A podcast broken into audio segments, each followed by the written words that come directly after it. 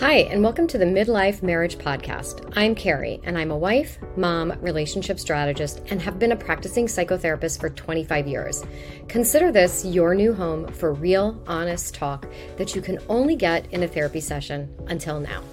I'm here to empower you to create a marriage that fills you up from the inside out. And my goal is to share insights that resonate with you and create the kind of aha moments you need for deepening your connection with your partner. I've worked with hundreds and hundreds of couples just like you to show you that there's so much more to marriage than just checking a box. So, today we are talking about marriage coaching versus couple therapy. What is the difference, and how do you know what you need? So, here's what I'm going to cover we're going to talk about what the difference is between marriage coaching and couples therapy. I'm going to discuss when couples therapy is needed versus when you can work with a coach. I'm going to share a little bit about my couples therapy experience with my husband. And then I will talk about how I structure my coaching as a therapist. So let's dive in. Okay. So here's how I think about the difference between couples therapy and marriage coaching. Couples therapy is obviously with a licensed practitioner, a licensed therapist. And licensed therapist is trained to diagnose and to treat. And couples therapy tends to focus on a lot of what the couple has experienced in the past healing old wounds, healing traumas, starting to heal the fractures and the breaks that have happened. And it tends not to be very skills based or very action based. Alternatively, marriage coaching is much more skills based and action based. I see it as an opportunity to really bridge the gaps in your relationship. The things that maybe you didn't know you needed to have as part of your relationship, different kinds of skills for resolving conflict, for communication, how to improve the intimacy in your life. Those things don't necessarily require you to see a couple's therapist. And marriage coaching is going to be much more focused on where you are today moving forward, as opposed to couples therapy, which is much more focused on where you were, what your early life looks like, up through today. Very little focuses on the present, the future rather. Now, how do you know when couples therapy is needed versus marriage coaching? Well, generally speaking, if there is a lot of trauma in the in one of the partners or in the couple this is really a highly specialized form of work that i would say you really should have someone who has a strong clinical background and clearly someone who is experienced in trauma. Because what can happen when you have someone who's got unresolved trauma is it can actually be triggered in the present day work and and come to light again. And we wouldn't want that to happen in the space with someone who's actually not trained to be able to work with that because it really could cause more harm than help. The other area that I would say is really important to have a trained clinician would be when someone has a personality disorder, narcissistic personality disorder, and I'm not talking about narcissistic traits, but I'm talking about a full blown personality disorder, narcissism, borderline personality disorder, or another severe sort of mental health diagnosis, like, like their acute sort of bipolar disorder or very acute depression. Because again, these are circumstances that you really want to have someone who a has experience working with people who are who are struggling with these kinds of dynamics and b someone who knows how to really work with them how to uncover these issues how to work with these issues what kind of interventions to use so that they are not resurfacing in the work in a way that can interfere with the couple's work. So in many of these cases, the presence of some of these old issues, trauma, unresolved trauma, or different kinds of more significant mental health issues or personality disorders, without having someone who's trained, there won't be anyone equipped to really deal with how it manifests in the present day. So, in that case, I would actually recommend seeing a couples therapist. Now, what could you see a coach for, really? So, when you're thinking about seeing a coach, let's say you do have some old trauma, but you've actually worked it through and you're really feeling like, okay, I've done my personal work and I would actually like to be able to start working on my marriage now.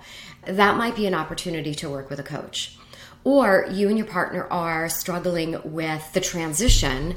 You just had kids and now you're struggling with the transition. And it's like, how do we find time for ourselves? How do we create space for ourselves? We're having difficulty prioritizing our relationship over the kids. That's a great reason to work with a marriage coach or a relationship coach. Or you have some other big stressor in life, career change, uh, big relocation. Those are things that cause stress on the marriage anything that would be in sort of the top five life stressors would be something that if there's not a lot of sort of historical dynamic that's fueling the present day stuff, a coach is fine with that. And I'm going to tell you in a moment just how I structure my coaching as a therapist because I actually do blend it. So, but first, I want to speak a little bit about my couples therapy experience with my husband, why we went, when that was and what we worked on. So in 2000 and probably 11 ish, our daughter was about two. And we both, I've been in and out of my own personal therapy for the majority of my career. And my own personal belief about that is that really to be a really good therapist it's really important to do your own personal work and so do a clean out make sure your stuff is not playing into the stuff that you are working with your clients on and i also am very much a supporter of personal growth and development and my husband had done his own personal therapy as well as someone who got his graduate degree in psychology. Obviously, he values the process, he values personal growth and development. And then when we came together, two very different personalities, two very different backgrounds. We came together. It was relatively easy, I would say, until we hit parenting a toddler. And when we hit parenting a toddler, because parenting a newborn and an infant has different set of dynamics. It's really more what do we agree on with regards to sleeping and visitors, and there's not a whole lot uh, of decision making yet. But once you have a toddler and they start developing their own personality, then you start facing things like, okay, so what are the boundaries now, and what does discipline look like, and what how many times are we willing to have her ask us before we cave and give in or not? And what happens when she wants to stay up past her bedtime? All sorts of things that it's really hard to plan some of these issues until you're really in it. And some things I think that you can plan in advance and make accommodations for, but other things I just think you need to be in it. So for us, when our daughter really started developing into her own personality, she's a very strong personality. That was really challenging for us because we both really wanted to be parents who were sort of just relaxed and you know we sort of could say what what we wanted and it would just be followed through idealistic right so it didn't work that way. So we then started having a lot of differences about when she would come out of her room at night or should she have soda or like it started surfacing in these very surface level issues. And then as we started to have differences of opinion, that then led to sort of philosophical differences. Well, if we're going to let her have soda and candy, what does that say about our boundaries? And what does that teach her about her own boundaries? So it, it went from surface level issues. Then it went into more philosophical issues. So then we started thinking about the differences that we were having philosophically. And then it went even deeper and it started being more of a you versus me. Like my approach is better. I don't agree with your approach.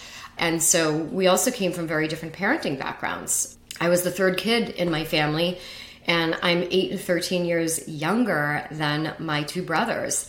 So at that point, my parents were just sort of like, ah, okay. I mean, I did have some rules, but not a lot. Whereas my husband was raised in a family, all the kids were very close together. He's a twin, two years just about younger than their older sister. And so they ran a tight ship in his household. And so so he and I we just we sort of brought something very different. So we spent five years in therapy working through clearly not just parenting stuff, but working through our own personality differences, our philosophical differences, how what kind of parents we wanted to be, what kind of marriage we wanted to have, what we each brought to the table and how that how we were going to sort of blend that to create a recipe that worked for us individually that worked for our couple that worked for our family. And also because i was a therapist and i was also doing marriage therapy i really saw the benefit personally of just excavating all of it. So yes we spent five years. That is a long time in the marriage therapy world and in the therapy world in general, it's not a long time. Five years is not a long time. But in the coaching world, five years can feel like a very long time. And a lot of couples don't want to spend that much time in therapy. And the time resources, the financial resources, it's it's it adds up, right? So but it was it was an invaluable experience for both of us. And actually, it really set us up then to be able to have a very strong foundation for all of the future things that we have had to deal with since then. So that was 2011 to probably 2016. And, you know, we're talking seven, almost eight years ago, we, we finished that piece of work. So let's use this sort of as a segue into discussing how I, as a psychotherapist, do marriage coaching because it's really a beautiful marriage for me actually between the two which is why i really love the idea of being able to be a psychotherapist and do marriage coaching and help my clients in a way that is wildly different than i was originally trained. So my original training as a couples therapist was really looking at the inner dynamics and the inner workings of each partner's mind. And if you could sort of imagine the venn diagram and you have sort of two circles, you have two individuals, and where the Venn diagram overlaps, you have that third space. So that third space is the couple space, but there's an overlap with the two individuals. And so, as a couples therapist, I was really trained to look at what each individual unconsciously and consciously brings to the relationship, thinking the ingredients, and then what recipe they create. And really, from there, beginning to understand all of the psychological dynamics that that couple experiences and goes through, and those being the source of their current present day challenges, struggles, issues, and pains. And so I do bring that into my couples work. And so so as a psychotherapist, I think like a therapist. So you still get my therapist mind when you work with me. I do gather history. I do an individual session with each partner it's it's not an exhaustive history because it's only one session unlike if you were doing individual work with me but it is an opportunity for me to hit some of the important points that I want to be able to think about okay so how I'm thinking about the Venn diagram of what these two parties bring together in terms of their own individual ingredients and what recipe you are creating. And so I like to look at that. I also like to look at the unconscious draw. Like what drew you to your partner? Because oftentimes what draws you to your partner unconsciously is the thing that becomes the achilles heel for the couple. So let me give you an example of that. Okay so a couple that i worked with she's a very high stress type a personality.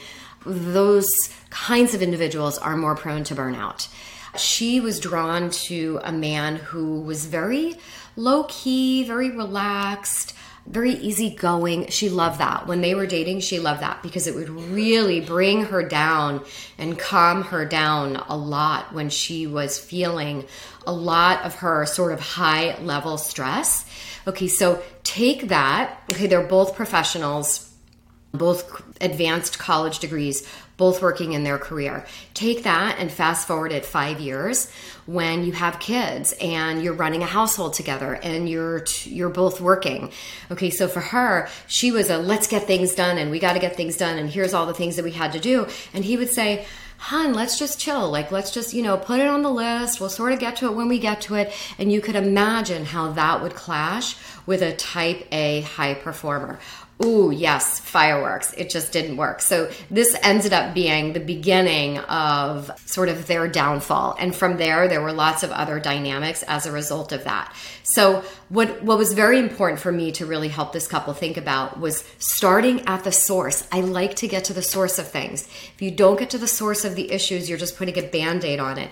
And then we have a revolving door. You'll go back again and again with those issues. So that led to a series of conflicts interpersonally on their day to day and then also philosophically they started really started thinking like i just think we're too different. I just don't know how we're going to be able to make this work. So what we really had to do was then think about all of the ways that we could harmonize their personality. And once we sort of really brought through to light what it was that drew them to each other we could use that in a way to work for them in a synergistic manner as opposed to adversarially. And that is key. That is really key in all couples. And that is one of the things that I like to really address in couples right from the get go. And it's so enlightening for most couples. If they haven't done any work yet, it's actually very enlightening. It makes a lot of sense. And when you feel like you have now the knowledge and the information, the insight into that actually helps individuals and couples relax about, wow, that makes so much sense. Okay, this is not like a fundamental flaw in our relationship that could mean we're not meant to be together. This is actually something that was really, really useful for us in the beginning that we need to let continue to work for us. So it is a very key point. So, in addition to that, the other ways that I'm really thinking about the work with with couples is you're sort of bringing to the session a big puzzle, 1,000 pieces. You're bringing this box, you're dumping it out in the first session. And so we've got all of these puzzle pieces sitting out in front of us. Many of them are piled on top of each other, some are turned right side up, some are upside down. And the, the goal here is we want to turn them all right side up. We want to be able to see, the, think of these as all like data points. These are all little pieces of data. We have no idea yet how they fit together. My job with you is to help you start to fit together the pieces that make sense so we could start to see a clear picture. And I always start with the low hanging fruit. The low hanging fruit in a puzzle is usually the four corners. And then maybe if there's a face or something, it's usually the faces. So I start with the low hanging fruit in couples. And so what I'm doing then is I'm simultaneously addressing the surface level low hanging fruit stuff giving you tools and skills so that you could start to feel some relief right away because most couples come in and they feel like they're drowning while I am also addressing the underlying issues, the source of why you feel the way you feel. Because rarely does a surface level issue not have a tank full of stuff that is fueling it. And ultimately, I want to clean that tank out so that when you actually apply a tool to, say, resolve a conflict that you all are having, you apply the tool, you resolve the conflict, and you are done as opposed to applying the tool to this conflict only to have another one pop up again and then applying a tool again only to have another one pop up again. We don't want to play a game of whack a mole for the duration of our marriage. That is exhausting and it wears couples down. And truly, it's one of the things that leads couples to say, you know what? I just can't do this anymore. It's exhausting. And and I don't even know what the purpose or the reason is for being together if we cannot seem to be able to find a synergistic place to really rest with our dynamic. So, yes, we don't want to band aid them. So, some of the things that might be underneath the surface could be resentment, could be lots of defensiveness or hostility could be a difference in like interpersonal style. We could think about a difference in attachment style, a difference in personality style, a different in temperament style. So it depends what lens we're looking through. And these are all things that we want to be able to uncover, have a clear view of, and then decide okay, how are we going to negotiate these difference in dynamics, these difference in style, these difference in sort of philosophical approach how are we going to negotiate these so that you're no longer operating from an adversarial place and instead you're operating from a more synergistic place? And that is really what i help couples do. So you get the immediate relief initially and then you get the long term benefit of saying like wow we've like really created a strong foundation that makes it so clear to us as to like what's going on, why we are where we are, and knowing that we've done this big clean out is really for couples it is the way to go to be able to have a marriage that is sustainable, that is just a beautiful friendship. And whether you believe in soulmates or not, it's sort of living more like soulmates rather than roommates, because I think that for many, roommate is roommateship is the, the default if we put it on autopilot. So that is it for today's episode. And if you like what you heard, follow me on Instagram, Carrie Cohen Coaching. You can also follow me on LinkedIn and Facebook. I will put all of those in the show notes.